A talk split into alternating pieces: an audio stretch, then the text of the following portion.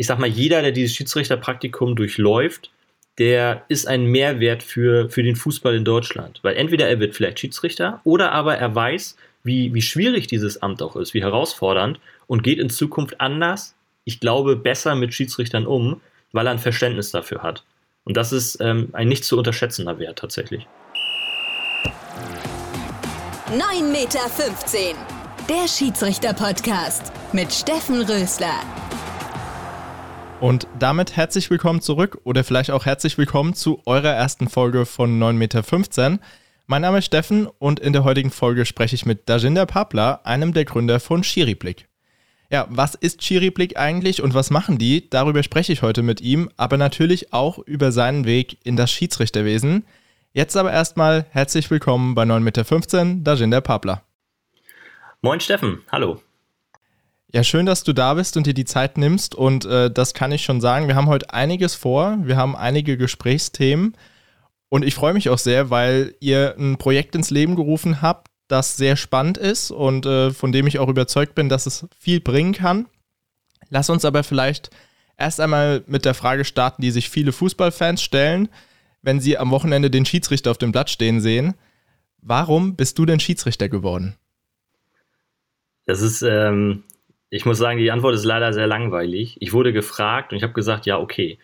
Also ich war damals, ich habe jede freie Minute irgendwie auf dem Bolzplatz verbracht und dann hat mein Jugendwart gesagt, hier ist ein Schiedsrichterlehrgang, geh da mal hin. Ähm, ich wusste gar nicht so richtig, worauf ich mich einlasse, habe es dann einfach gemacht, weil hat ja mit Fußball zu tun, deswegen war das auf jeden Fall meins. Und so bin ich dann irgendwie dazu gekommen. Ähm, ich glaube, spannender ist tatsächlich die Frage eher, wieso ist man nach so langer Zeit immer noch Schiedsrichter? Ja, das stimmt, ähm, weil ich weiß es von mir am Anfang, äh, ja, das hat schon irgendwie Spaß gemacht, aber ich bin auch dabei geblieben, weil ich gesagt habe, ja, jetzt habe ich es angefangen, jetzt will ich das auch ein bisschen durchziehen. War das bei dir dann auch so ähnlich und dann hat man nach und nach immer mehr Gefallen daran gefunden?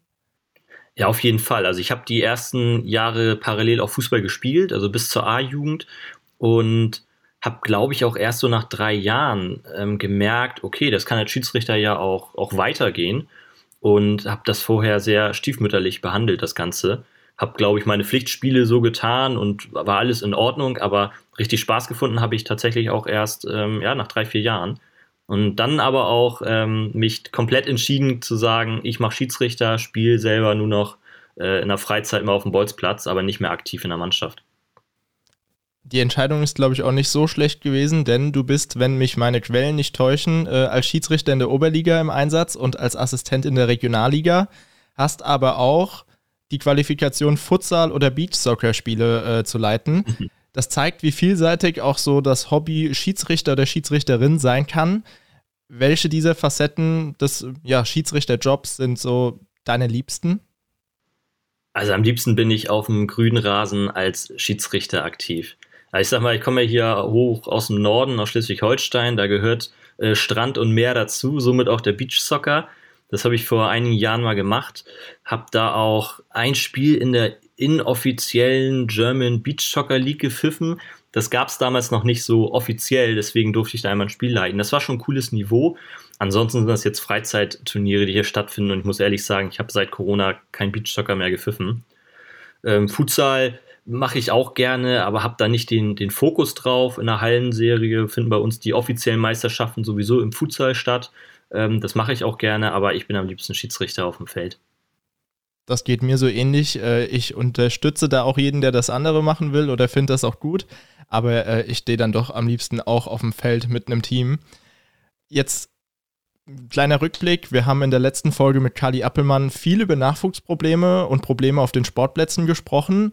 Und das betrifft auch so ein bisschen dich und deine ja, Themen, die du mit Schiriblick angehst. Jetzt habe ich jemanden zu Gast aus Schleswig-Holstein, du hast gerade schon gesagt, der dort Spiele leitet und natürlich auch die Lage an der Basis kennt. Wie sieht es denn bei euch mit Schiedsrichternachwuchs aus? Also wir haben uns erst äh, letztens mit so ein paar Zahlen auch auseinandergesetzt und dürfen, glaube ich, noch glücklicherweise sagen, dass der Trend, der in Deutschland herrscht, bei uns noch nicht ganz so drastisch ist. Also die Zahlen gehen zurück, definitiv, aber mh, hm, ich sag mal noch, noch moderat. Es gibt natürlich immer mehr Spielklassen, die wir nicht mehr besetzen können. Also zum Beispiel in einigen Kreisen bei uns ist es die D-Jugend, wo einfach kein Schiedsrichter mehr angesetzt wird. Da müssen sich die Vereine selbst drum kümmern. Ähm, das gab es damals nicht, als ich gespielt habe. Aber äh, insgesamt glaube ich, wenn ich so höre, was in anderen Landesverbänden auch passiert, sind wir noch ganz gut dabei weggekommen, wobei der Trend natürlich nicht besser aussieht im Moment zumindest. Ja, das ist bei uns so ähnlich, dass die ersten Spielklassen nicht mehr besetzt werden. Wir versuchen die D-Jugend momentan noch so weit es geht zu besetzen, aber das geht auch nicht mehr immer. Deswegen glaube ich, die Probleme, die sind überall schon so ein bisschen gleich. Ähm, und ihr hattet dann irgendwann die Idee zu Schiriblick. Jetzt erzähl uns vielleicht mal, was ist denn überhaupt Schiriblick? Also die Idee ist 2017 schon entstanden wir haben uns, also das bietet die Schiedsrichterei ja auch, wir haben uns als äh, Freunde gefunden durch, durch dieses Hobby und haben dann auch zusammen Urlaub verbracht und haben uns dann überlegt, okay, was ist eigentlich die Ursache dafür, dass wir zu wenig Schiedsrichter haben? Und da haben wir uns echt auch ein bisschen Zeit gelassen, also zwei, drei Tage in dem Dänemark-Urlaub Zeit gelassen, ähm, das mal sacken zu lassen, zu überlegen und haben dann so ein paar Dinge festgestellt. Und da ist die Idee entstanden, dass wir sagen, okay, wir müssen irgendwie dafür sorgen, dass das Schiedsrichteramt positiv behaftet ist. Also wenn wir ja über Schiedsrichter was hören, lesen, darüber gesprochen wird, ist es meist negativ. Dann wir gesagt, das ist äh, ganz schlechte äh, Imagearbeit draußen. Wir wollen das Positive darstellen. Wir wollen nicht verschweigen, dass es auch schwierige Dinge gibt, auch Dinge mal kritisch beleuchten, ganz klar. Aber wir wollen eben zeigen, und das ist das, was ich eingangs meinte, warum wir nach so vielen Jahren immer noch Schiedsrichter sind. Weil das ist ja das, äh, was vielleicht auch entscheidend dafür ist. Und ähm, das ist natürlich in jedem Landesverband unterschiedlich, bis man Schiedsrichter werden kann. Und ich habe gerade gestern mit äh, ein paar ähm, Trainern bei den Ferienfreizeiten gesprochen, die gesagt haben, überall läuft es anders, außer im Schiedsrichterwesen. Oder nee, das Schiedsrichterwesen läuft anders als überall woanders. Was soll er damit sagen? Ähm, wenn ich Trainer werde, dann fange ich vielleicht in der F-Jugend an, in der E-Jugend an und irgendwann habe ich vielleicht Lust, mich lizenzieren zu lassen oder eine Fortbildung zu besuchen. Und als Schiedsrichter ist es andersrum. Du machst erst deine Lizenz und dann stehst du irgendwann zum allerersten Mal auf dem Feld und pfeifst ein Spiel und weißt gar nicht, ob dir das Spaß macht, ob du das kannst oder wie das so abläuft. Und da haben wir gesagt, nee, wir müssen ähm, das Reinschnuppern irgendwie ermöglichen. So ein Praktikum halt. Deswegen haben wir es damals auch Schiedsrichterpraktikum genannt dass man eben schaut, okay, gefällt mir das, gefällt mir das nicht. Weil das, was der DFB ja auch immer sagt, ist, wir bilden gar nicht zu wenig Schiedsrichter aus, sondern es bleiben zu wenig erhalten. Die hören eben auf. Und wenn man das vorher ausprobiert hat, sich dann bewusst entscheidet, ja, ich werde Schiedsrichter, dann bleibt man auch eher länger dabei. Ja, das ist interessant. Ihr verfolgt da zum einen dieselben Ziele wie ich mit diesem Podcast, äh, Werbung für die Schiedsrichterei zu machen ähm, aber dann auch das auch nachhaltig zu gestalten. Das ist natürlich was, was bis dahin, glaube ich, so noch nicht existiert hat ähm, und was deswegen, glaube ich, auch ganz gut ankommt. Du hast gerade schon angesprochen bei den Ferienzeiten, da kommen wir auch äh, später nochmal drauf. Jetzt erzähl uns vielleicht mal kurz, welche Initiativen ihr dann mit Schiri-Blick verfolgt. Also wir haben uns immer geschaut, weil vielschichtige Herausforderung, so haben wir das immer genannt, ist, das, ist die Schiedsrichtergewinnung. Und ähm, wichtigste Player sind da die Vereine. Also die Vereine sind für die Schiedsrichtergewinnung zuständig. Und ich finde das auch gut. Wir haben uns vor ein paar Jahren mal mit, ähm, mit, dem, mit den Dänen unterhalten. In Dänen ist anders, also in Dänemark ist das anders organisiert, das Schiedsrichterwesen. Da gibt es sogenannte Schiedsrichtervereine, ähm, die kooperieren mit den Fußballverbänden und stellen quasi Schiedsrichter zur Verfügung. Das heißt, der, äh, FC Kopenhagen ist gar nicht dafür verantwortlich, Schiedsrichter auszubilden oder zu stellen, sondern das machen andere. Aber die haben das gleiche Problem. Jetzt haben wir in, in Deutschland häufig gehört, auch wäre ja schön, wenn wir uns nicht darum kümmern müssten, von den Vereinen jetzt aus. Aber wer soll es denn machen? Also soll es der Verband zentral machen? Der ist ja ganz weit weg von der Zielgruppe, die wir eigentlich ansprechen wollen. Und deswegen haben wir mit Schiris für Vereine eine Initiative unterhalb von Schiriblick, in der wir Vereinen dabei helfen, Schiedsrichter zu halten und dann eben zu, dafür zu sorgen, dass sie auch Schiedsrichter nachhaltig gewinnen. Und das fängt an mit einer, das fängt an mit einer Philosophie. Also Schiedsrichtergewinnung, äh, habe ich vorhin erst noch mit jemandem drüber gesprochen, ähm, ist, ist keine Aufgabe, die man jetzt macht und nachher ist sie fertig. Das ist nicht so wie ein Fußballtraining oder ein Spiel oder eine Bratwurst braten, sondern das ist ähm, ein, ein, ein kontinuierlicher Prozess. Und man muss immer dafür sorgen, dass das Image des Schiedsrichters in dem Verein gut ist dass man sich da wohlfühlt, sowohl die Schiedsrichter, die für den Verein pfeifen, als auch die, die dort dann zu Gast sind und die Spiele leiten. Und ähm, da geht es in erster Linie bei uns erstmal darum, dass wir die Vereine in eine andere Denkweise bringen und dann aber auch wirklich denen dabei helfen, wie kann man Schiedsrichter Arbeit leisten ähm, und wie kann man die vor allem in, die Vereins, äh, in den Vereinsalltag integrieren. Weil meistens sind die Ehrenamtler, die wir haben, halt überfordert, einfach zeitlich überfordert, sodass das nicht noch on top kommen muss, sondern irgendwie ähm, parallel zu anderen Dingen auch funktionieren soll. Also das ist eine ganz wichtige Initiative aus unserer Sicht, Vereine. Dann haben wir mit ähm, Shiri Insights die Zielgruppe Trainer, Trainer, Betreuer, ähm, alle die, die äh, im Fußball aktiv sind, selbst nicht spielen, die sich aber gar nicht so viel mit dem Thema Schiedsrichter, mit dem Thema Regelwerk und so weiter befassen. Es geht uns gar nicht darum, dass wir dem Trainer sagen sollen, wie groß der Umfang eines Fußballs sein soll. Das muss er auch nicht wissen. Kann er gerne wissen, aber ist nicht so relevant, sondern warum entscheidet ein Schiedsrichter in einer Situation so und nicht anders? Wie fühlt sich ein Schiedsrichter? Was wollen wir damit erreichen? Wir wollen sensibilisieren. Wir wollen ein höheres Verständnis erwirken zwischen den verschiedenen Stakeholdern im, im Fußball, also vor allem die Trainer, weil die sind halt entscheidend dafür, wie sich die Mannschaft benimmt, wie die Mannschaften und auch die Eltern im Jugendbereich mit den Schiedsrichtern umgehen. Und wenn wir die Vereine und die Trainer im Boot haben, dann haben wir schon eine ganze Menge gewonnen. Deswegen sind das zwei wichtige Initiativen. Und Rev Action, das ist das, was wir bei den Ferienfreizeiten ähm, anbieten dieses Jahr flächendeckend in Deutschland da wollen wir Begeisterung schaffen. Wir wollen einfach zeigen, dass es geil ist, Schiedsrichter zu sein. Wir wollen ihnen die Möglichkeit geben, mal reinzuschnuppern, es selbst auszuprobieren. Das sind so drei, vier, fünf Stunden Workshop, die wir mit den Jungs und Mädels dort machen, dass sie es einfach mal kennenlernen. Und wenn ich jetzt so gestern das Feedback von denen gehört äh, habe, dann sagen einige, ja, ich kann es mir jetzt ganz gut vorstellen, das mal zu machen. Ob das jetzt dabei resultiert und die das wirklich machen, sei mal dahingestellt. Ne? Aber ähm, äh, wir müssen irgendwo anfangen. Und ich finde, der Anfang sollte nicht sein, lernen jetzt die Regeln 1 bis 17, sondern ey, guck doch mal, dass es auch was Cooles, was Tolles sein kann, was auch Spaß macht. Das klingt sehr gut und ich glaube, da kann man auch viel äh, noch dazu beitragen. Äh, ich denke gerade dran, wenn von zehn Leuten nur 50 Prozent, also fünf, dabei bleiben, dann ist für das Schiedsrichterwesen schon viel getan und viel geholfen worden. Jetzt hast du es vorhin schon angesprochen, das Schiedsrichterpraktikum, wo ihr versucht, ja, Interessierte am Schiedsrichterwesen ranzuführen oder daran ranzuführen. Vielleicht hören wir einfach mal rein, wie das Schiedsrichterpraktikum so funktioniert. Schiedsrichter zu sein, das kann wirklich Spaß machen.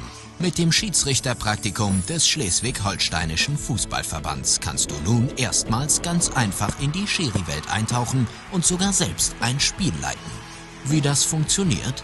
Zuerst beantworten dir erfahrene Schiedsrichter all deine Fragen. Im nächsten Schritt kannst du ein Schiedsrichtertraining anschauen und mitmachen. Danach geht es auch schon auf den Platz. Du begleitest einen Schiri zum Spiel und lernst alle Abläufe und Tricks kennen. Du stehst an der Seitenlinie und nimmst an der Spielanalyse in der Kabine teil. Mit diesen Eindrücken bist du nun selbst an der Reihe. Du pfeifst dein erstes Spiel. Doch keine Angst, du bist nicht allein. Ein erfahrener Referee ist an deiner Seite und unterstützt dich eventuell sogar per Headset. Das Schiedsrichterpraktikum ist auch ideal für Trainer, Spieler und Fans, die gern mal die Perspektive wechseln möchten. Bist du bereit dafür? Dann probiere es jetzt aus und erlebe die Faszination Schiedsrichter. Übrigens, mit unserem Programm unterstützen wir auch Vereine bei der Schiedsrichtergewinnung. Informiere dich jetzt auf unserer Website www.schiedsrichterpraktikum.de. Ja, damit ist dann eigentlich auch alles dazu gesagt. nee, Spaß beiseite. Ich würde da gerne noch mal ein bisschen äh, genauer drauf eingehen. Du hast, äh, oder wir haben es gerade gehört, es, ihr habt verschiedene Punkte, die man quasi beim Schiedsrichterpraktikum durchläuft. Ähm, jetzt haben wir es gerade im Einspieler gehört, dass man auf euch zukommen kann, im ersten Schritt Fragen stellt und ihr die beantwortet. Was sind denn so typische Fragen, die euch dabei erreichen? Also wir wollen die, die Hürde so gering wie möglich halten. Deswegen ist das manchmal ein persönliches Gespräch. Manchmal kommt auch nur eine Frage über Instagram rein. Hier, sag mal, wie, an wen kann ich mich wenden, wenn ich Schiedsrichter werden möchte? Also, wir sind ja als Schiedsrichter immer ganz gut vernetzt. Also sieht man ja auch an, dass wir jetzt hier zusammen den, den Podcast machen. Deswegen können wir natürlich, egal wo jemand herkommt, auch schnell einen Kontakt herstellen. Das haben wir schon ein, zwei Mal gemacht. Also ich erinnere mich daran, vor zwei Jahren kam jemand aus Chemnitz über Instagram und hat gesagt, hier, ich will das auch machen. Haben wir direkt mal die Kontakte spielen lassen und dann dort das Praktikum auch, auch ermöglicht sozusagen, ohne jetzt uns personell dabei zu haben. Was sind Fragen? Ja, also wie kann ich Schiedsrichter werden? Kann ich zeitgleich spielen und Schiedsrichter sein zum Beispiel? Gerade die jungen Leute fragen dann auch, wie viel Geld kann man denn damit verdienen? Spielt natürlich auch, auch eine Rolle. Und häufig sind es dann die Eltern, die nochmal ein paar andere Fragen stellen natürlich. Also ähm, wie ist das tatsächlich mit dem Thema Gewalt und Beleidigung und ist mein, mein Sohn oder meine Tochter, sind die alleine bei dem ersten Spiel oder kriegen sie Unterstützung? Das Thema auch, welche Verpflichtungen gehören dazu, also ähm, die, die Lehrveranstaltungen, die man besuchen muss und so weiter. Mm, und manchmal kommen da Fragen, mit denen wir uns selbst noch nie beschäftigt haben, weil die für uns so selbstverständlich sind, aber für die Zielgruppe, die wir haben, eben nicht. Und deswegen ist es total wichtig, glaube ich, auch so eine Plattform zu bieten und ähm, ja, die, die Hemmschwelle halt so niedrig wie möglich zu haben, dass man eben ähm, ja verschiedene Medien auch anbietet, um überhaupt mit uns in Kontakt treten zu können. Das ist dann aber auch je nach Auftragslage auch einiges an Arbeit, um jeden angemessen zu betreuen. Wie groß ist denn das Team hinter Schiriblick? Genau, also ganz wichtig. Ich mache das äh, nicht alleine. Ich habe das damals mit drei, drei, drei befreundeten Schiedsrichtern alles aufgebaut. Jetzt sind wir ein, ein Kernteam von fünf, sechs Leuten, haben uns auch so ein bisschen aufgeteilt, die, die Bereiche, die wir so haben, und haben dahinter aber auch einen Pool an ähm, an Schiedsrichtern, motivierten Schiedsrichtern, die zum Beispiel die Praktika mit betreuen. Aber da sind wir, ich sag mal, sechs Kernmitglieder und dann so rund zehn, zwölf ähm, Jungs und Mädels dahinter, die uns noch unterstützen. Ja, was ich mir gerade schon zwischendrin an Frage stelle, durchläuft denn auch wirklich jeder Interessent alle Schritte des Schiedsrichterpraktikums oder gibt es vielleicht auch Leute, die sich nach der Beantwortung der Fragen schon ja gar nicht mehr weiter mit dem Thema beschäftigen möchten, weil sie wissen, das ist nichts für mich. Also das gibt's auch. Also wir sind da nicht so starr. Wir finden die Reihenfolge sinnvoll, aber wir hatten jetzt gerade letzte Woche ein Praktikum, da hat jemand äh, mit der dritten Stufe begonnen, weil es sich gerade ergeben hat. Wir hatten da ein Spiel ähm, und da hatte ähm, der, also das war ein Freund von einem Assistenten, der hat gesagt, ey, ich will mir das mal angucken. Und dann sagen wir nicht, nee, du musst erstmal Stufe 1 und 2 machen, sondern nee, komm mit, guck's dir an.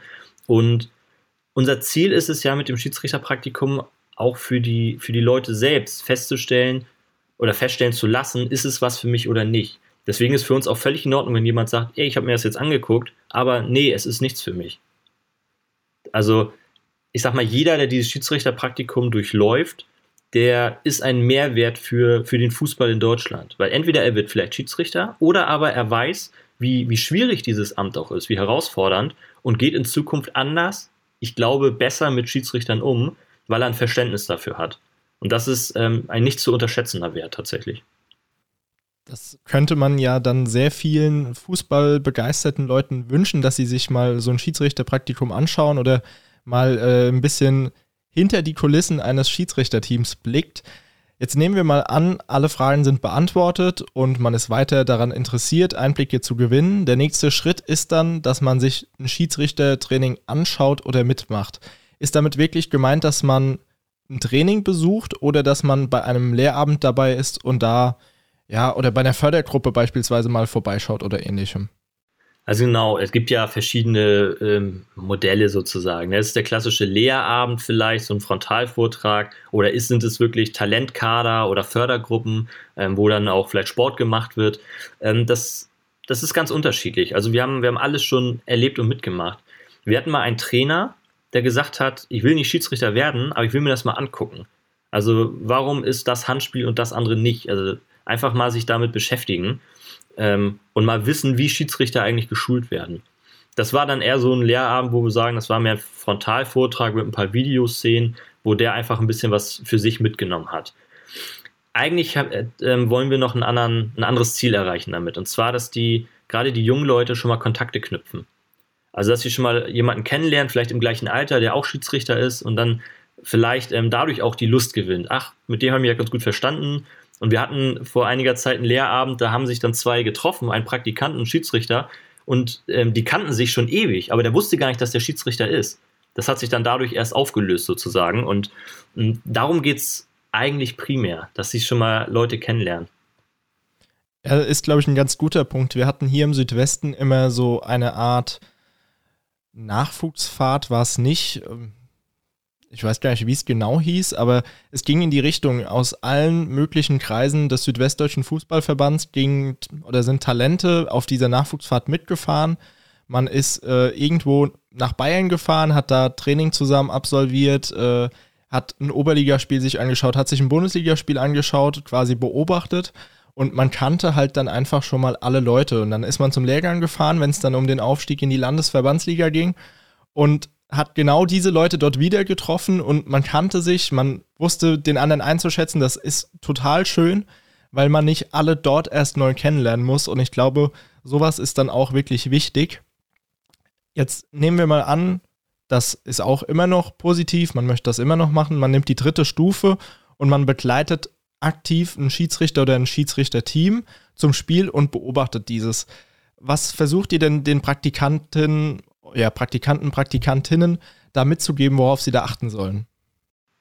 Es soll so authentisch sein wie möglich. Also wir beschönigen da gar nichts. Ähm, die sollen mal den, den Alltag eines Schiedsrichterteams kennenlernen. Am schönsten ist es natürlich im Team. Wir sind am liebsten zu dritt unterwegs. Ich glaube, das äh, gilt für alle Schiedsrichter.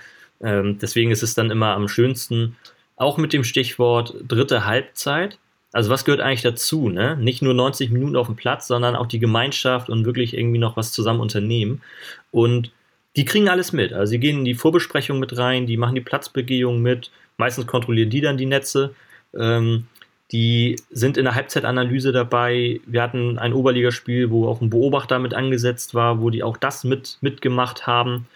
Und während des Spiels kriegen die ein Headset auf den Kopf weil die sollen so nah wie möglich am Spiel dran sein. Die sollen nicht einfach Fußball gucken, wie sonst auch, sondern die sollen ähm, in die Schieds Schiedsrichterwelt eintauchen. Und die kriegen ein Headset, die können selbst nicht, nicht sprechen, die können nicht am Funkverkehr teilnehmen, aber die können zuhören.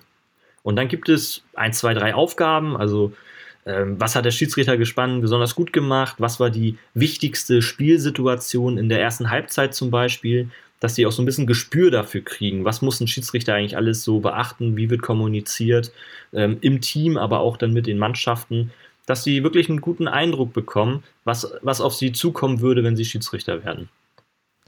Was ist denn dann so das häufigste Feedback, was ihr bekommt? Äh, es gibt natürlich immer Vorstellung und Realität von so einer Kommunikation.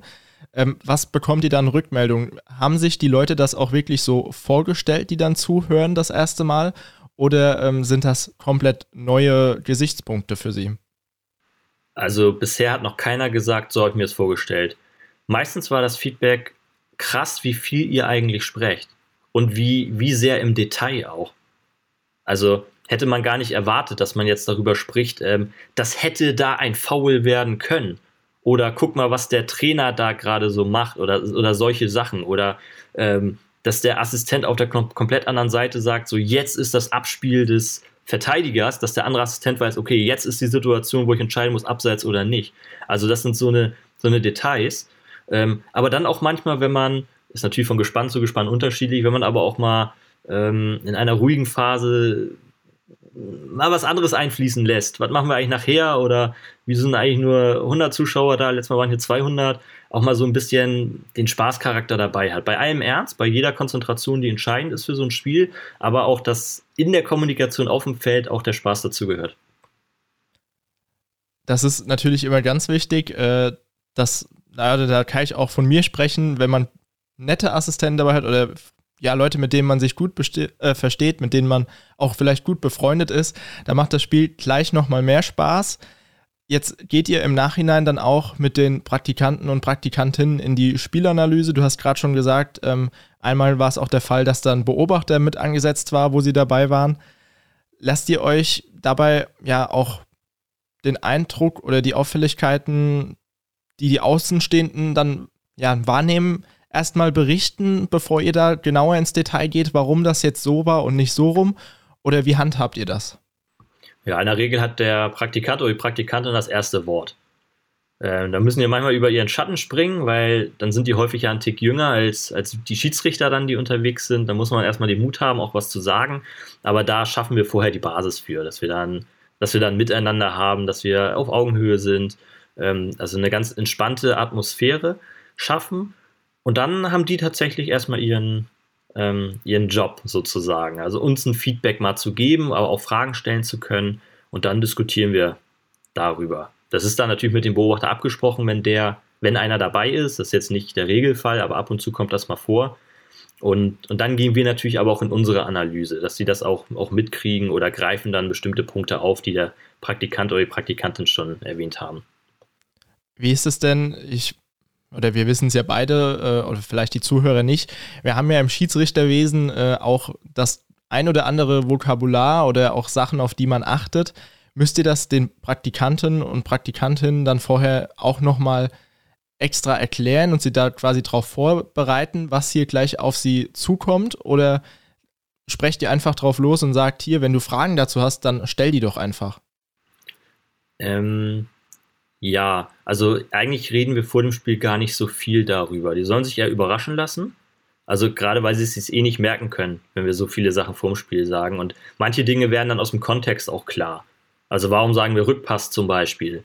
Ja, okay, irgendwie erklärt sich dann von selbst. Wenn ich das vorher erklären müsste, dann würde das zehn Minuten dauern wahrscheinlich. Ähm, so wird es dann in, in zwei, drei Situationen klar. Und wenn wir können, dann haben wir draußen auch immer noch einen Schiedsrichter dabei, der den Praktikanten betreut. Also weil, wie gesagt, im Oberligaspiel kann der Praktikant nicht direkt Fragen stellen, weil ein Außenstehender darf nicht im Funkverkehr mit dabei sein. Ähm, aber dann haben wir draußen jemanden, der vielleicht auch mal direkt eine Frage beantworten kann. Und ansonsten steht der Praktikant oder die Praktikantin draußen mit Klemmbrett wie so ein Beobachter und macht sich ein paar Notizen, dass wir dann spätestens in der Halbzeit oder nach dem Spiel dann über die Dinge sprechen können. Ja, da hat man dann aber auch weniger Angst, wenn er schreibt. Beim Beobachter ist ja immer so, ah, gerade schreibt er, oh, da müssen wir gleich nochmal schauen, was da war. Ja, bei den Praktikanten ist es sogar fast so, dass wir eher sagen müssen, hier, ähm, mach dir mal eine Notiz, weil die so fokussiert sind auf das Spiel, dass sie manchmal vergessen, noch was dazu aufzuschreiben. Ja, kann ich mir gut vorstellen. Ähm, da wir es gerade schon mal angesprochen hatten, ihr seid in den sozialen Medien sehr aktiv und wenn jemand Schiri Blick noch nicht kennt, dann schaut gerne mal auf Instagram oder Facebook vorbei. Jetzt haben wir die ersten drei Punkte auch quasi des Schiedsrichterpraktikums schon mal hinter uns gebracht. Und jetzt bekommt der Praktikant oder die Praktikantin die Möglichkeit, ein eigenes Spiel als Schiedsrichter oder Schiedsrichterin zu leiten. Ohne offizielle Schiedsrichterausbildung wird das vermutlich kein Pflichtspiel sein, würde ich jetzt einfach mal annehmen. Wie wird das denn von euch gelöst? Teilweise sind es Pflichtspiele. Also das sind genau die Spiele, wo kein offizieller Schiedsrichter mehr angesetzt werden kann, zum Beispiel die D-Jugend bei uns, ne? Ähm, weil, was wäre die Alternative? Der Trainer pfeift oder irgendein Elternteil mit Jeans äh, nur so im Mittelkreis rumdümpelnd und eigentlich hat da keiner Spaß dran. Weder die Person, die dann das Spiel pfeift, noch die Mannschaften, noch die Trainer und Zuschauer. Und wir wollen genau diese Spiele dazu nutzen, jemanden einzusetzen, der motiviert ist, der Lust hat, Schiedsrichter zu werden. Und im besten Fall ist es so, dass der, der Verein, der dieses Spiel hat, einfach, was er besetzen muss, in seinem Verein Werbung dafür macht, ähm, für das Schiedsrichterpraktikum. Und sagt, so, wir haben pro Halbserie oder pro Monat haben wir äh, vier Jugendspiele, wo wir einen Schiedsrichter brauchen. Wir bieten euch an, das auszuprobieren. Aber nicht einfach so, sondern mit, mit einem professionellen Support also von uns oder von einem Schiedsrichter aus der, aus der Gegend dann entsprechend oder aus dem Verein selbst vielleicht auch, der dann eine kleine Einweisung macht. Ähm, am wichtigsten ist am Anfang so das Thema, einen schönen, klaren, lauten Pfiff zu haben, ähm, die, die Körpersprache, die Zeichengebung, dass die äh, ähm, so ist, dass man das auch glaubt, was der Schiedsrichter gerade so zeigt und das Thema Lauf- und Stellungsspiel.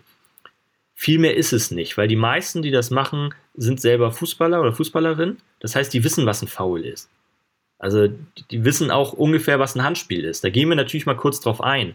Aber in erster Linie sollen die Gespür dafür kriegen, wie, wie läuft so ein Spiel ab. Und da ist das Thema Lauf- und Stellungsspiel schon häufig eine große Herausforderung. Und wir gucken uns immer an, was ist die Alternative? Es pfeift jemand, der das nicht kann, nicht will ähm, und einfach nur so macht, weil es keinen anderen gibt. Und dann lieber eine motivierte Person, die eben üben möchte. Ja, du hast gerade gesagt, äh, viel mehr ist es nicht, aber wenn man sich mal zurückerinnert an äh, die Anfangszeit, diese paar Sachen, die sind doch schon eine Herausforderung und damit muss man auch erstmal klarkommen. Und äh, dass man das intuitiv macht, das dauert seine Zeit. Da muss man schon das ein oder andere Spiel pfeifen. Es gibt jetzt in vielen Verbänden auch das Modell des Tandem-Schiris. Ihr handhabt das dann aber wirklich so, dass ihr die Neulinge einfach mal ins kalte Wasser werft. Genau, wir haben das Tandem ähm, natürlich bei uns auch schon, auch schon mal gemacht. Ich persönlich jetzt noch nicht. Ähm, wäre genauso eine Option, glaube ich. Wir fanden das mit dem Headset ganz charmant, einfach weil das ist das, was sich nachher auch im, im echten Schiedsrichterleben erwartet. Du stehst alleine auf dem Feld und wir wollen das gerne so praxisnah wie möglich auch gestalten. Aber mit der Sicherheit, wenn ich eine Frage habe, kann ich über das Headset eine Frage stellen. Und in so einem Spiel, in so einem D-Jugendspiel, ist es auch so, dass wir kommunizieren können. Also beide Seiten können sprechen, Praktikant kann Fragen stellen.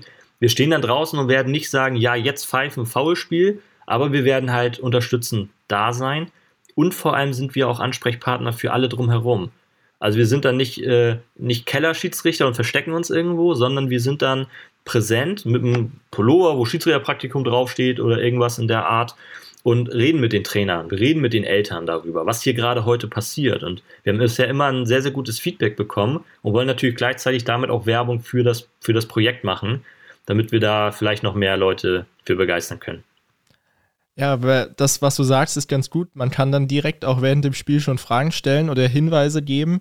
Das ist sowas, wo ich mir bei Beobachtungen immer denke, ja, das wäre jetzt ganz gut, dann, wenn es nur das Stellungsspiel beim Abschluss ist, auf der falschen Seite, in Anführungszeichen falschen Seite, ähm, dass man da einfach einen Hinweis geben kann und das direkt umsetzen kann. Weil wenn ich das in der Halbzeit sage mit noch zehn anderen Sachen, die mir vielleicht aufgefallen sind, was auch nur Kleinigkeiten sind, bis man das auf dem Schirm hat, bis man das umsetzt. Das ist schwierig als Neuling, natürlich. Ich glaube, da macht das vieles leichter, wenn man einfach während dem Spiel das schon direkt umsetzen kann. Ja, also genau das ist ähm, auch, auch unser Eindruck. Also, dass man auch direkt ein, also wir haben jetzt bei den Freizeiten kommen wir gleich nochmal kurz zu. Dann sind das Spielzeiten von 10 bis 12 Minuten. Und wir haben in diesen 10 bis 12 Minuten häufig aber eine Entwicklung, weil wir eben direkt drauf eingehen können. Und wir halten uns zurück, also wir, wir bombardieren die jetzt nicht mit, mit Input, aber geben mal so einen Hinweis. Und das, das geben die uns auch als Feedback zurück. Das, ah, am Anfang war ich unsicher, aber dann damit habe ich mich gut gefühlt und dann liefen die letzten fünf Minuten des Spiels ganz anders schon. Und das ist einfach immer schön zu sehen, wie in so einem Spiel so eine Entwicklung stattfinden kann. Jetzt, was ich mir gerade für eine Frage stelle, wie oft kann man denn dann auch quasi wirklich bei euch ein Spiel leiten als Praktikum? Also es hängt natürlich auch immer mit, mit Personal zusammen. Also es gibt schon Praktikanten, die haben das drei, vier Mal gemacht und die sind dann so, so gestanden schon für ihr Alter, für ihre Qualifizierung, dass sie sagen, das nächste D-Jugendspiel bei mir im Verein mache ich auch. Das mache ich auch alleine, das ist kein Problem. Ähm, häufig nutzen sie diese Zeit, um ähm, ja, oder die, die Zeit bis zum Lehrgang zu überbrücken. Dass sie sagen, sie bleiben dabei, sie verdienen sich schon mal ein kleines Taschengeld, kriegen irgendwie 10 Euro für so ein Spiel und ähm, lernen schon mal die Praxis kennen. Ähm, also im Grunde darf man das so oft wie möglich. Wir gucken, also wie man möchte auch, wir gucken uns natürlich an, braucht jemand wirklich jetzt noch unseren Support dieser Art oder nicht? Weil wir da einfach auch auf unsere personellen Ressourcen natürlich achten müssen. Ja, personelle Ressourcen, das ist ein ganz gutes Thema oder eine gute Überleitung auch zur nächsten Frage. Betreuung und Coaching, das ist total wichtig für neue Schiedsrichter. Aber ich glaube, es ist auch kein Geheimnis, dass das nicht jeder kann. Man muss dafür auch so ein, ja, was heißt geboren sein, ein Stück weit, aber man muss so ein bisschen das Einfühlvermögen dafür haben, um seine Erlebnisse und Erfahrungen auch ja, weitergeben zu können. Das ist typabhängig. Wie sucht ihr euch denn dann die richtigen Coaches auch raus, denen ihr das zutraut? Es geht in erster Linie bei uns darum, dass das ähm, Leute sind, die Begeisterung entfachen können, die die Jungs und Mädels mitziehen können. Weil es geht nicht um das Regelwerk. Wir brauchen kein, kein Lehrwart in dem Sinne. Weil all das, was wir denen regeltechnisch vermitteln müssen, das, das muss jeder Schiedsrichter sowieso können. Deswegen gucken wir, dass wir auch verschiedene Alters, Altersgruppen haben. Wir haben jetzt einen ehemaligen Praktikanten, der jetzt Schiedsrichter geworden ist, der ist 15 Jahre alt. Aber der ist so, so reflektiert, dass ich sage, der kann einem 15-, 16-Jährigen ähm, der das ausprobieren möchte im Praktikum, der kann dem was erzählen. Der kann ihn irgendwie begleiten und auch aus eigener Erfahrung sprechen.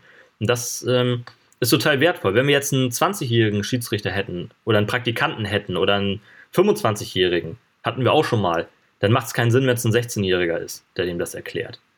Ähm, und da, danach gucken wir, also dass wir für verschiedene Spielklassen auch Angebote schaffen können und dass es eben adressatengerecht ist. Ja, das ist, glaube ich, ganz wichtig, dass man dann auch so ein bisschen auf Augenhöhe unterwegs ist. Jetzt sagt ihr, das Schiedsrichterpraktikum ist ideal für Spieler, Trainer und Fans, die gerne mal die Perspektive wechseln möchten. Mir fällt aber auf, gerade bei Instagram, äh, wenn ich euch da so ein bisschen verfolge, dass euer in Anführungszeichen Publikum durchaus auch ja, aus überwiegend Jugendlichen besteht, die sich für das Amt des Schiedsrichters bzw. der Schiedsrichterin interessieren. Das ist ja grundsätzlich schon mal gut, weil Nachwuchs brauchen wir.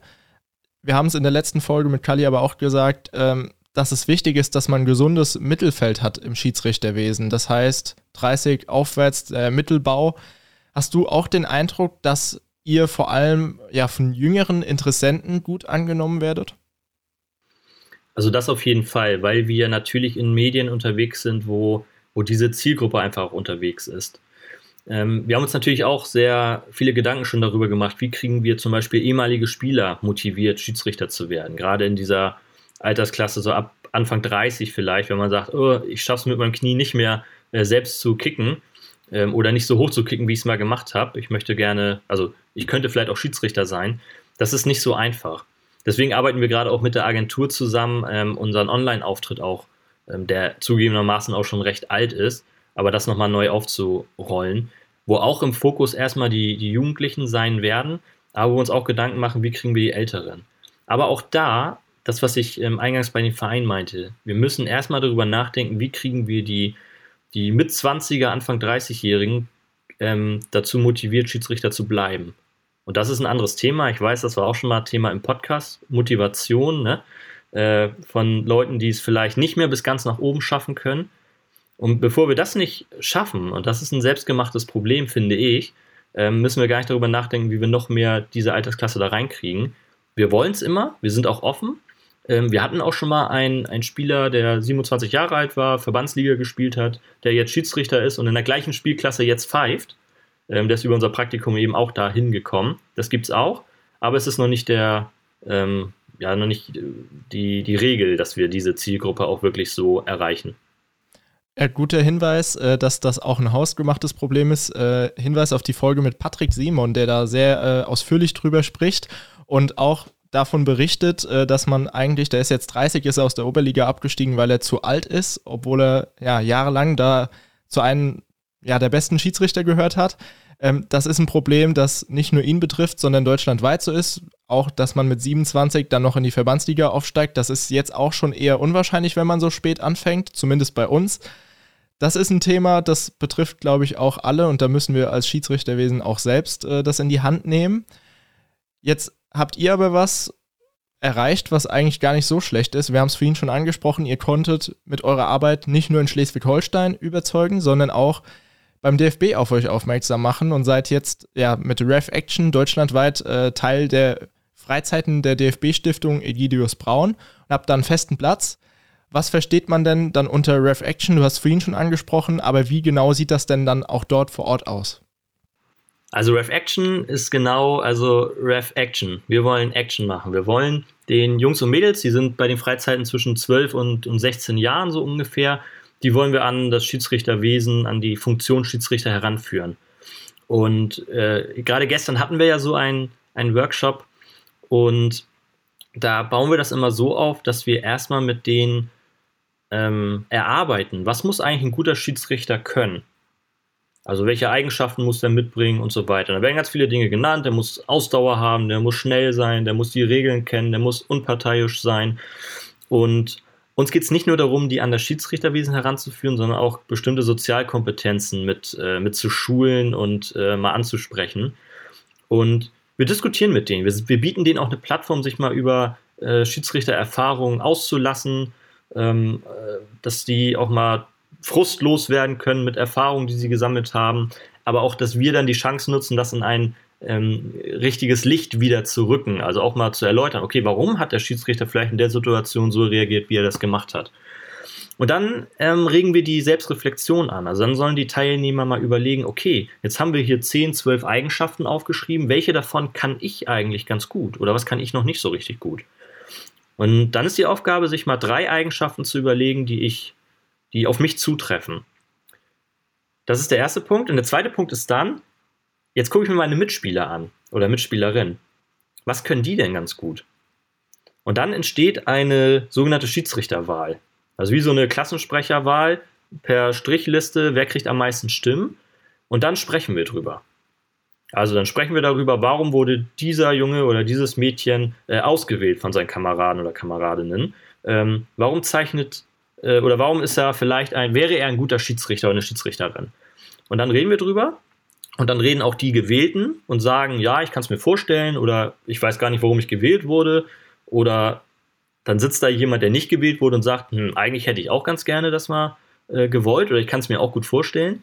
Und in diesem Workshop binden wir die Trainer und Betreuer auch mit ein, dass wir uns mal alles, ähm, ja, alles, was so ein Schiedsrichter mitbringen müsste, mal auf die Jungs und Mädels und Trainer dort ähm, runterbrechen. Und dann entsteht am Ende eine, eine Wahl, woraus ein Schiedsrichter oder eine Schiedsrichterin resultiert. Das, ist die, das sind die ersten zwei Phasen. Also dieses Erarbeiten von Kriterien, dann diese Schiedsrichterwahl und danach spielen wir ein Turnier. Wir spielen Blitzturnier, jeder gegen jeden oder ein anderes Konzept, je nachdem, wie viele Mannschaften so daran teilnehmen. Und da gibt es immer ein Spiel, wo dann diese Mannschaft einen Schiedsrichter stellen muss. Das ist dann derjenige oder diejenige, die gewählt worden sind. Die kriegen von uns auch eine Pfeife, die kriegen gelbe, rote Karte, das kriegen sie auch ähm, geschenkt. Das ist häufig auch nochmal so ein Effekt, dass die anderen dann sagen, ach, das hätte ich jetzt auch gerne gewollt. Und dann leiten die ein Spiel, quasi dann wie so im Schiedsrichterpraktikum. Die pfeifen das Spiel im geschützten Rahmen, kriegen Trikot, Hosen und alles leihweise von uns und können sich einfach mal ausprobieren. Und deren Mannschaftskollegen, die spielen in dem Fall dann gerade Schiedsrichter-Beobachter. Das heißt, sie müssen sich die genau angucken, ähm, weil jeder diese Perspektive Schiedsrichter mal einnehmen soll. Ob jetzt als aktiver Schiedsrichter oder Schiedsrichter-Beobachter oder wie auch immer. Und dann gibt es da auch einen kurzen Beobachtungsbogen, drei Fragen, dass die eben dann auch lernen, nach dem Turnier entsprechend Feedback zu geben an ihren Schiedsrichter selbst. Und die Trainer genauso. Also weil auch die wollen wir in die Schiedsrichterrolle reinkriegen und die machen dann gleiches und geben dann auch nochmal ein Feedback. Und dann gibt es am Ende noch eine, eine Urkunde und ähm, ein kleines Präsent, dass die das dann eben auch als Erlebnis mitnehmen und wissen, okay, ähm, wenn ich irgendwann mal Schiedsrichter werden möchte, kann ich mich an das Team von Ref Action oder Schiri Blick wenden, dass wir da auch eine gewisse Duftmarke mal hinterlassen. Und meistens ist es so, und gestern hatten wir dann noch ein, ein viertes Spiel, eigentlich waren nur drei geplant, aber da wollte eine noch unbedingt das auch mal ausprobieren. Da haben wir gesagt, okay, machen wir auch. Aber in erster Linie wollen wir genau das erreichen. Wir wollen es schmackhaft machen, dass so viele wie möglich danach sagen, das will ich auch machen, dass wir dann Anknüpfungspunkte in den einzelnen Vereinen bekommen. Wie ist denn dann die Resonanz äh, von den Spielern, Trainern? Habt ihr da schon wirklich auch Leute, die dann ja eine Schiedsrichterausbildung gemacht haben oder ist das bisher immer nur dabei geblieben, dass man quasi auf das Hobby Schiedsrichter aufmerksam macht? Also wir haben jetzt, äh, wir sind jetzt im ersten Jahr, dass wir das flächendeckend anbieten, also mit dem DFB zusammen. In den letzten Jahren haben wir das immer an unserem Standort hier in Malente gemacht und da hat uns dann nachher die Nachverfolgung gefehlt. Also wir hatten nicht die Kontaktdaten zu den einzelnen äh, Teilnehmern.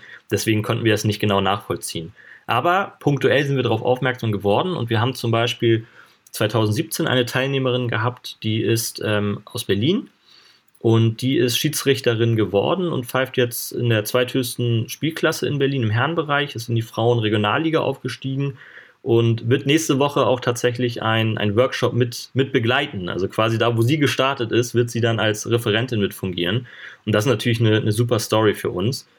Wir wünschen uns natürlich, dass wir noch viel mehr damit gewinnen. Ich glaube, das schaffen wir auch, wenn wir jetzt das wirklich an allen Standorten, an über 18 Freizeiten auch durchführen ähm, und wollen es in diesem Jahr dann auch zum ersten Mal richtig messbar machen. Du hast gerade gesagt, deutschlandweit an 18 Standpunkten. Was sind denn dann auch so Probleme oder Herausforderungen, die da auf euch zukommen? Also die Herausforderungen sind, wir wissen nicht, wer vor uns steht. Also gestern hatten wir eine Mannschaft dabei, das ist eine Inklusionsmannschaft. Da sind Spieler und Spielerinnen dabei mit verschiedenen Handicaps und die muss man erstmal managen. Gerade wenn wir dann den, den theoretischen Part haben, dann haben wir vielleicht sogar die Hürde, dass jemand nicht äh, lesen und schreiben kann. Da müssen wir natürlich dann drauf, drauf eingehen können, ohne die Person dann vielleicht auch bloßzustellen vor der Gruppe.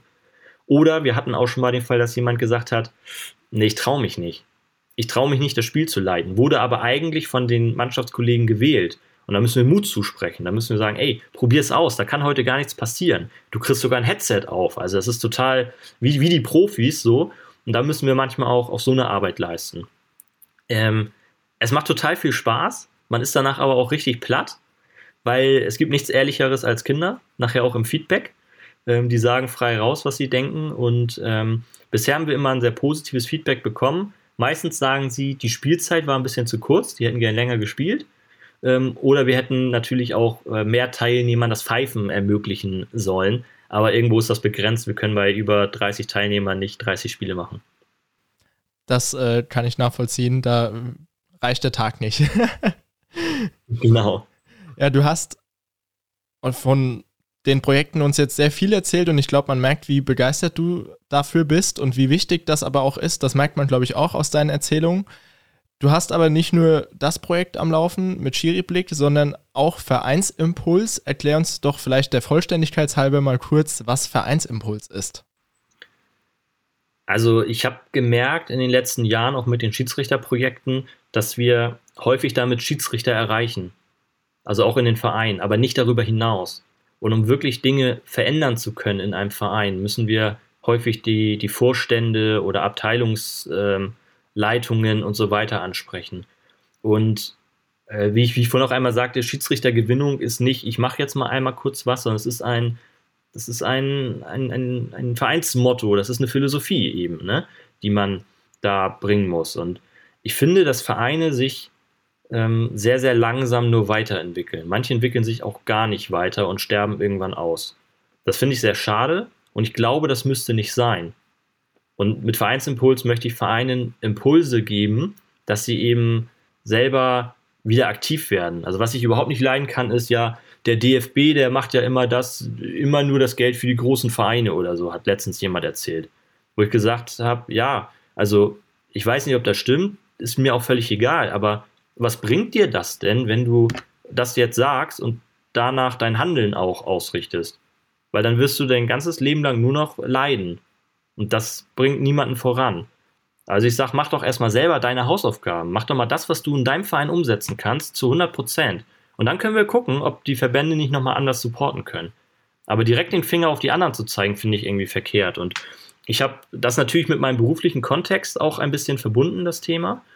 Und deswegen ähm, ja, hoffe ich, dass sich dadurch ein paar Vereine auch zu einem gewissen Umdenken ähm, bringen kann, aber auch den ähm, Werkzeugen mit an die Hand geben kann, dass sie das leicht in ihrem Vereinsalltag umsetzen können.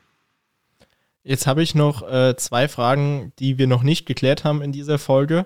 Und zwar fragt jemand, ob eine Kooperation mit Schiriblick in Landesverbänden möglich oder gewünscht ist. Du hast gerade schon gesagt, ihr habt das schon mal nach Chem Chemnitz, war es, glaube ich, nach Chemnitz äh, weitergeleitet und dort dann auch in die Tat umgesetzt.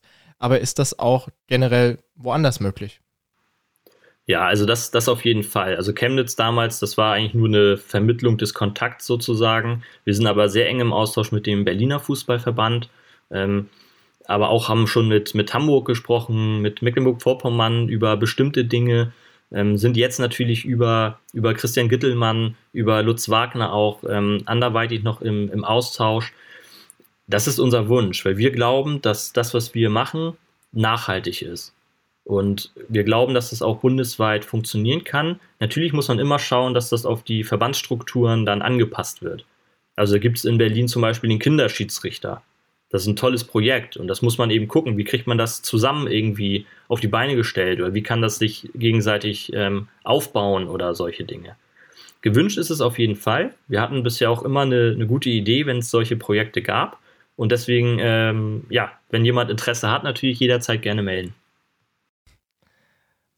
Das war gerade auch nochmal ein guter Hinweis. Folge 1 von 9,15 Meter mit Christian Gittelmann, der auch jetzt für die Ferienfreizeiten beim DFB zuständig ist. Und Folge 3 von 9,15 Meter mit Lutz Wagner, DFB-Lehrwart. Vielen Dank für äh, den kleinen Hinweis. Jetzt habe ich noch eine letzte Frage. An welcher oder ab welcher Altersklasse kann man dich gezielt für die Gewinnung von Jugendschiedsrichtern in Anführungszeichen buchen oder einladen für Fußball, beziehungsweise gegebenenfalls auch für neue Impulse in anderen Sportarten wie dem Hockey? Also, wir haben unseren jüngsten Praktikanten mit elf gehabt. Jetzt muss man dazu sagen, dass man in Schleswig-Holstein in Ausnahmefällen schon mit zwölf Schiedsrichter werden kann. In vielen anderen Landesverbänden ist das erst ab 14 möglich. Mm, gerade die, die Lust haben, die wollen wir nicht zwei, drei Jahre warten lassen, sondern die wollen wir langsam heranführen. Und wir hatten einen Praktikant, wie gesagt, der Elfjährige, der hat auch ein Jahr lang jeden Lehrabend mitgemacht. Der hat uns drei, vier, fünf Mal begleitet zum Spiel. Der hat ein Jugendturnier mitgepfiffen. Der hat einfach, der war schon mittendrin, nur ohne Ausbildung halt. Und ich sag mal so, ab der D-Jugend ist es wirklich ähm, sinnvoll, auch mit dem Ziel, Schiedsrichter zu gewinnen. Ich sag mal, auch im E-Jugendbereich könnte man anfangen und sagen, man will schon mal ein paar regeltechnische Dinge, Fair Play, Miteinander, solche Dinge da ähm, schulen, trainieren. Ähm, aber Schiedsrichtergewinnung, so ab, ab D-Jugend ist das auf jeden Fall gut umsetzbar. Und nicht unterschätzen auch den Frauen- und Mädchenbereich. Manche Vereine sind ja da auch ähm, sehr stark unterwegs. Auch da haben wir häufig dann Interessenten, die sagen, ja, das kann ich mir auch vorstellen. Gerade da gibt es ja auch noch eine etwas andere Entwicklungsmöglichkeit als jetzt im Herrenfußball oder Schiedsrichterwesen. Ja, das wollte ich auch gerade sagen. Gerade die äh, jungen Schiedsrichterinnen, die können da sehr viel erreichen, einfach weil noch eine geringe Anzahl an Schiedsrichterinnen wirklich im Fußball vorzufinden ist, auch wenn das immer mehr im Kommen ist und das gut so ist, da kann man schnell auch in der B-Union Bundesliga oder sonst wo an der Linie stehen oder auch selbst pfeifen. Also sehr gerne, wer da Interesse hat, sich ruhig trauen und das äh, machen. Genau. Und dann hattest du, glaube ich, noch einen, äh, den Hockey angesprochen, andere Sportarten. Genau. Da haben wir uns auch schon häufig mit, ähm, mit beschäftigt, aber immer nur am Rande, weil das hängt natürlich dann jemals von der Sportart ab. Also das ist natürlich mit dem Handball sehr artverwandt, aber im Grunde geht das, glaube ich, mit allen Sportarten, die es so gibt, wo es einen, einen Schiedsrichter in der Form gibt. Also der, der Kerngedanke ist ja, ähm, lass es mal ausprobieren. Lass die Leute es ausprobieren, das kennenlernen und lass uns einen Rahmen schaffen, damit sich die Leute, die das machen, auch wohlfühlen da drin. Und das geht in allen, allen Sportarten. Und da sind wir natürlich immer sehr interessiert, sich auch ähm, da auszutauschen, auch Ideen auszutauschen. Vielleicht gibt es ja auch in anderen Sportarten schon etwas in, in diese Richtung vielleicht. Aber da sind wir auch immer sehr offen, weil das auch vielleicht das Schiedsrichterwesen im Fußball nochmal neu befruchten könnte. Also Sascha, von ihm kam die Frage, kannst dich gerne bei Schiriblick melden. Vielleicht könnt ihr ja dann ein bisschen in den Austausch gehen. Sehr gerne. Dann kommen wir zur letzten Kategorie dieser Folge. Entweder oder. Ich glaube, das Prinzip ist bekannt. Du darfst gerne noch ein, zwei Sätze zu den jeweiligen Sachen sagen. Und ich würde mit dem ersten starten. Headset oder Jetset? Headset. Kommunikation macht Spaß, sich mit Leuten auszutauschen. Ähm, gerade wenn das Spiel ein bisschen langweiliger ist oder wenn es total spannend ist und man das einfach braucht, den Support von außen. Schiedsrichter oder Coach? Schiedsrichter. Ich will auf dem Platz stehen. Ich, ähm, ich mache gerne nebenbei Arbeit, ob als Funktionär oder irgendwas ehrenamtlich, aber ich will meinen Sport aktiv ausüben, so lange wie möglich, so hochklassig wie möglich und deswegen Schiedsrichter. Schiedsrichterteam oder alleiniger Chef auf dem Platz? Immer Team. Also sonst macht es keinen Spaß. Dann 90 Minuten oder Elfmeterschießen? Ähm, 90 Minuten und Verlängerung. Elfmeterschießen ist aus Schiedsrichter sich meistens nicht mehr spannend. In der Verlängerung geht es nochmal heiß her. Aber ich bin auch froh, wenn ein Spiel nach 90 Minuten äh, über die Bühne gegangen ist. Ja, die Körner kann man sich sparen. genau. Schiri-Blick oder Vereinsimpuls? Ja, wenn man zwei Kinder hat, dann gibt es kein Lieblingskind. Da geht nur beides. Gut, das äh, lasse ich in diese Beziehung dann mal so stehen, das passt. Das war 9,15 Meter mit Dajinder Papla. Ich hoffe, euch hat es gefallen. Lasst doch gerne eine Bewertung da oder erzählt euren fußballinteressierten Freunden von diesem Podcast. Um mich und diesen Podcast zu unterstützen, schaut auch gerne bei Schiriblick vorbei. Die machen ein tolles Projekt und wir hören uns dann beim nächsten Mal wieder. Bis dahin, macht's gut. Tschüss. Ciao, ciao.